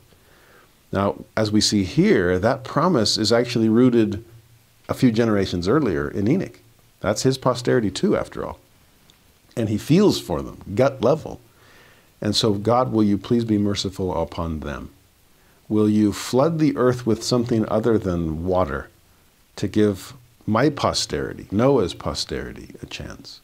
We'll talk more about that next week, and we'll even see that Noah's rainbow is actually better described as the rainbow of Enoch. So, preview of coming attractions. Now, 51. The Lord could not withhold Amazing statement. We saw that with the brother of Jared. Your faith is so great, I can't stay here behind the veil. I have to come through. You're, you're forcing, you're outing me. Okay? Your faith is so strong. Same with Enoch. The Lord could not withhold, and he covenanted with Enoch and sware unto him with an oath. And this is part of this rainbow as token of the covenant that he would stay the floods, that he would call upon the children of Noah. Ah, okay. It's not just going to be consequence for their decision. It will be calling them into greater repentance and faithfulness. Uh, we'll see in a moment uh, that there will be another kind of flood, and it will be a flood of truth. That's what the Lord is covenanting with Enoch to give. The family business will continue. You and I are part of it. 52, he sent forth an unalterable decree. This one is set in stone, and he is the rock of Israel. That a remnant of his seed should always be found among all nations while the earth should stand. In some ways, this is preview of scattering of Israel. Why? So that a remnant of God's seed, that believing blood, will be found throughout all nation, kindreds, tongues, and people. So as soon as God begins to gather Israel, they gather the rest of the world with them. That's what's supposed to happen in our day. 53 The Lord said, Blessed is he through whose seed Messiah shall come. And that's going to include you, Enoch. He'll be part of your seed and Noah's seed. For he saith, I am Messiah, the King of Zion, the rock of heaven, which is broad as eternity. Whoso cometh in at the gate and climbeth up by me shall never fall. Wherefore, blessed are they of whom I have spoken, for they shall come forth with songs of everlasting joy. I love verse 53. To see all of those names, I'm Messiah, I'm the, the anointed one, king and priest, the king of Zion, Who do you think brought that people up to me? Yeah, we can call it the city of Enoch. But Zion's a better name, and it's God's Zion, not just Enoch's. Christ is the king. He's the rock of heaven. Remember on day three, was it? Uh, where where uh, land came out of sea, that solid rock grew out of chaos. Well, Christ is that rock of heaven, and he is as broad as eternity. There's no rolling off the bed, okay? There's no edge to it. You cannot escape the redeeming reach of Christ. You can deny it, you can reject it, but his, but his when his bowels yearned, when his heart swelled, when his arms reached, they were as broad as eternity itself. And so you can come. Come in by the gate, climb up by me. We'll see later this idea of Jacob's ladder. I hinted at that before angels ascending and descending, trying to bring people up to Zion. Well, if you'll climb up by me, you'll never fall. I've got you. A high enough ladder, you'd get a, you'd, your knees would probably start knocking. You'd, you'd get a little trembling of the soul at higher altitudes. But just climb up by me. Just eye to eye, him on one side of the ladder, you on the other, maybe. Just looking at, peering out between the rungs. Stick with me, keep climbing. We got this. We're coming home. That's the invitation he's making to us. In 54, it came to pass that Enoch cried unto the Lord with another question When the Son of Man cometh in the flesh, shall the earth rest?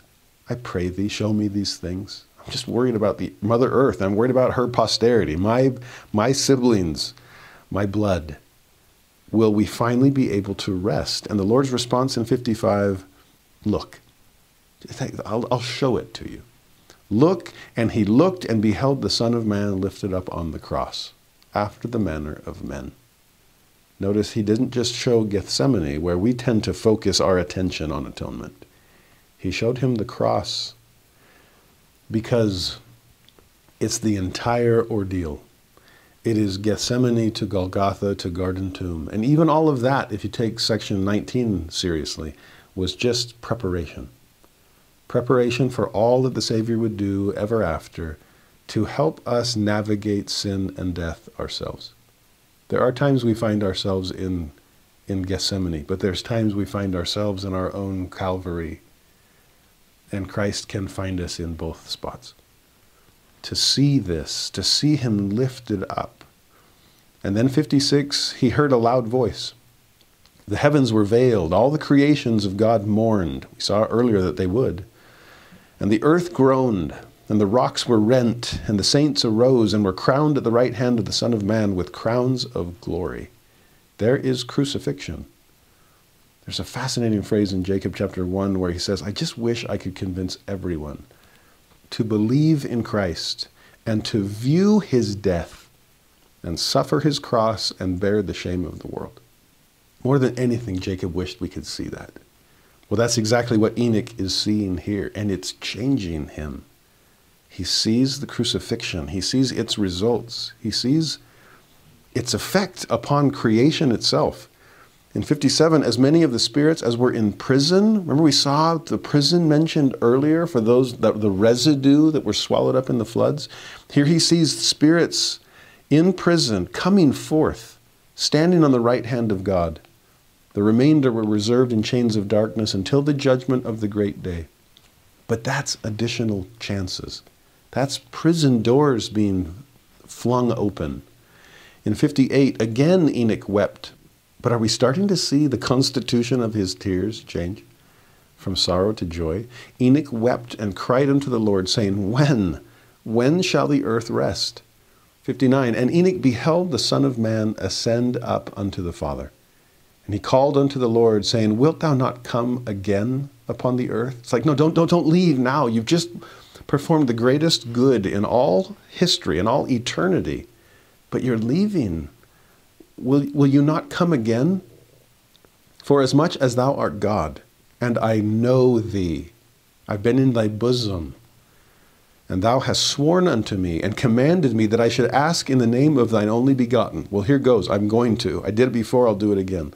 Thou hast made me, and given unto me a right to thy throne, not of myself. This is not me usurping authority, but through thine own grace. Wherefore I ask thee, if thou wilt not come again on the earth. See what he's pleading for? In the name of Christ, will you send your Son? Will you save us? Will you give us another chance, even after the flood, when, when the Savior comes to change scarlet sin to white as wool?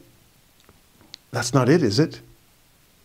After he ascends, we've seen crucifixion, we've seen ascension.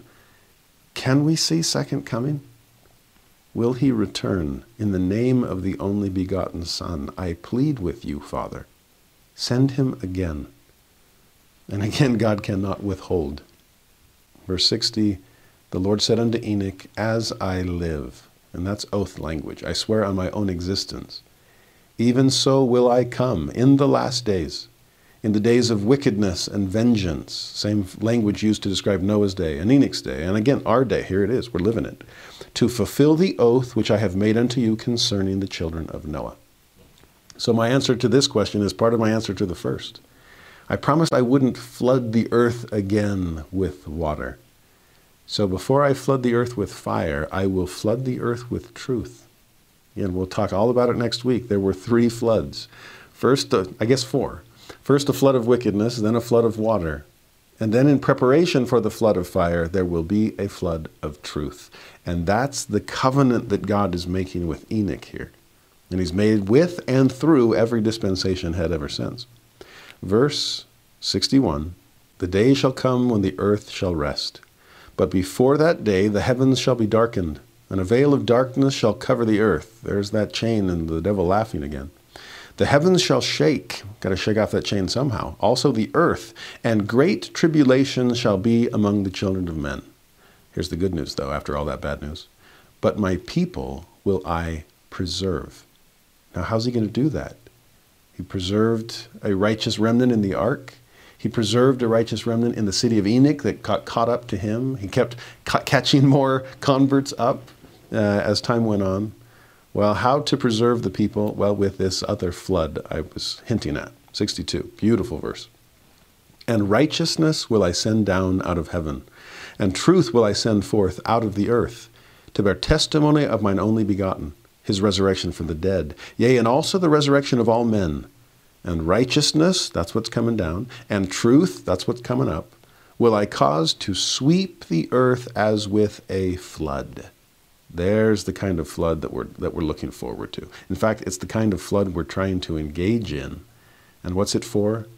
To gather out mine elect from the four quarters of the earth unto, unto a place which I shall prepare, an holy city. Here's Zion again, a new Jerusalem. That my people may gird up their loins and be looking forth for the time of my coming. For there shall be my tabernacle, and it shall be called Zion, a new Jerusalem. You understand what the Lord is, is promising here in 62? Righteousness down from heaven. Can you think of the first vision in, in those terms? Can you think of the restoration of the priesthood in those terms? Can you think of revelation from heaven coming down and meeting the truth that's coming up from the earth? Can you think of the coming forth of the Book of Mormon? A voice from the dust speaking truth again? And as those two converge, heaven, just heaven and earth coming together, righteousness and truth meeting in order to flood the earth and gather out the elect. My elect hear my voice. They resonate with that righteousness from above. They recognize the voice from, be, the, the, from below, that, er, that voice from the dust. And they respond. They respond to the call to repent. They respond to the call to gather. They respond to the call of Christ to come and build Zion, which is what we're trying to do, not just in Independence, Missouri, but in every stake of Zion all around the world. To lengthen those cords, to strengthen those stakes, so that when the Son of Man comes, the King of Zion, to set up his earthly kingdom, to erect that middle pole so that the tent of Zion then encompasses all of the earth and prepares all of us for the kind of Zion that this earth is supposed to be. I want to be engaged in that work. I want to be a fellow flood maker by spreading righteousness and truth. In verse 63, the Lord said unto Enoch, Then, so after all of this, then shalt thou and all thy city meet them there. This is Zion from above meeting Zion from below. That's the rainbow, by the way. Rainbows connect heaven and earth. We'll see it clearly next week with the help of another JST edition. But Zion from above will meet Zion from below. Thou and all thy city will meet them there. And we, now God even includes himself, we will receive them into our bosom. There's that intimate knowledge. There's that fellow feeling. And they shall see us, and we will fall upon their necks, and they shall fall upon our necks, and we will kiss each other. Talk about righteous reunion. To be able to feel again that we're one another's blood, that we're family, and that we're all the family of God, and that we see as we are seen, and know as we are known, and love as we are loved. What a reunion. In 64, there shall be mine abode. Where else would God want to stay? And it shall be Zion, which shall come forth out of all the creations which I have made, a universal Zion. And for the space of a thousand years the earth shall rest. Oh, it took a long time to wait for it. But once it comes a millennial rest, the earth renewed, receive its paradisical glory. I hope it's worth the wait. I know it will be. 65, it came to pass that Enoch saw the day of the coming of the Son of Man, in the last days, to dwell on the earth in righteousness for the space of a thousand years. And we're seeing that too on a closer horizon. We're preparing for it. 66. But before that day, so there's still things we have to go through to get there, he saw great tribulations among the wicked. And again, if we love them as we should, then we'll sense some of that tribulation ourselves. He also saw the sea, that it was troubled, and men's hearts failing them, looking forth with fear for the judgments of the Almighty God which should come upon the wicked. Welcome to the signs of the times, exactly as it's happening, as prophesied. 67 The Lord showed Enoch all things, even unto the end of the world. And he saw the day of the righteous. That's maybe us, the day where we, mere mortals, you and me, have come to, to tap into the righteousness of capital righteousness himself, to become righteous ourselves. The day of the righteous, the hour of their redemption, and received a fullness of joy. I told you, Enoch, to lift up your head. Don't ever refuse to be comforted. Allow yourself to see the big picture. As hard as it is right now, what you're going through, or the decisions and choices your loved ones are making, don't ever deny the comfort of the comforter. Don't refuse to be comforted. Here, Enoch is receiving a fullness of joy because he's opened his heart to it. He's opened his heart to all the pain and he felt it viscerally, but he's opened his heart to all of the joy. You can't have the one without the other.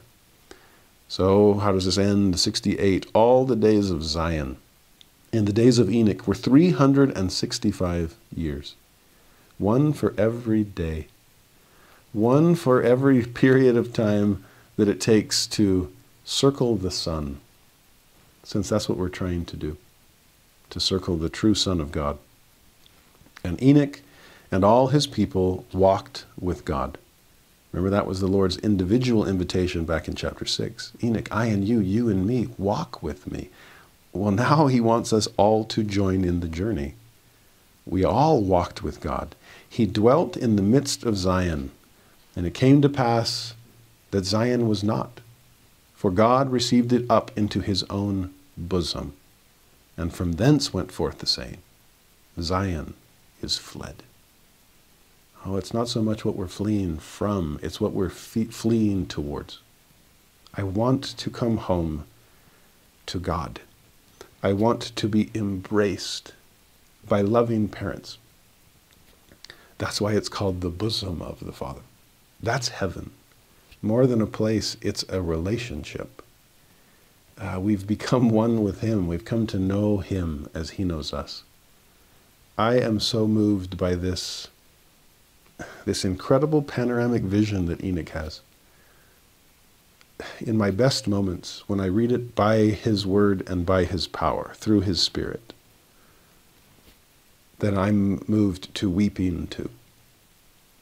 That I begin to, to sense and to feel and to taste the love of our Father in heaven and His desire to do whatever it takes to bring us home to send his only begotten Son to suffer and die for us, to send him again to, to, to give the earth its rest, to send preachers of righteousness, generation after generation, and dispensation after dispensation, to flood the earth with opportunities to heed and hearken and come back home. I testify of God's love for each of us. I testify of the promise and power of Zion I pray that we can live into it and live up to it, to live for it, to teach others so that they can come back to God too. I pray that we can feel just a, a piece, a portion of what Enoch felt, so that our heart will swell just wide enough to make room for one another as we're all trying to help each other home. As Elder Maxwell once said, Yes, there will be wrenching polarization on this planet, but also the remarkable reunion with our colleagues in Christ from the city of Enoch. Yes, nation after nation will become a house divided, but more and more unifying houses of the Lord will grace this planet. Yes, Armageddon lies ahead, but so does Adam-ondi-Ahman. And that's where we're headed. I pray that you and I can help prepare the earth for that glorious coming of Christ. Zion above is waiting in the wings to find you and me in Zion below as soon as we are able to build it.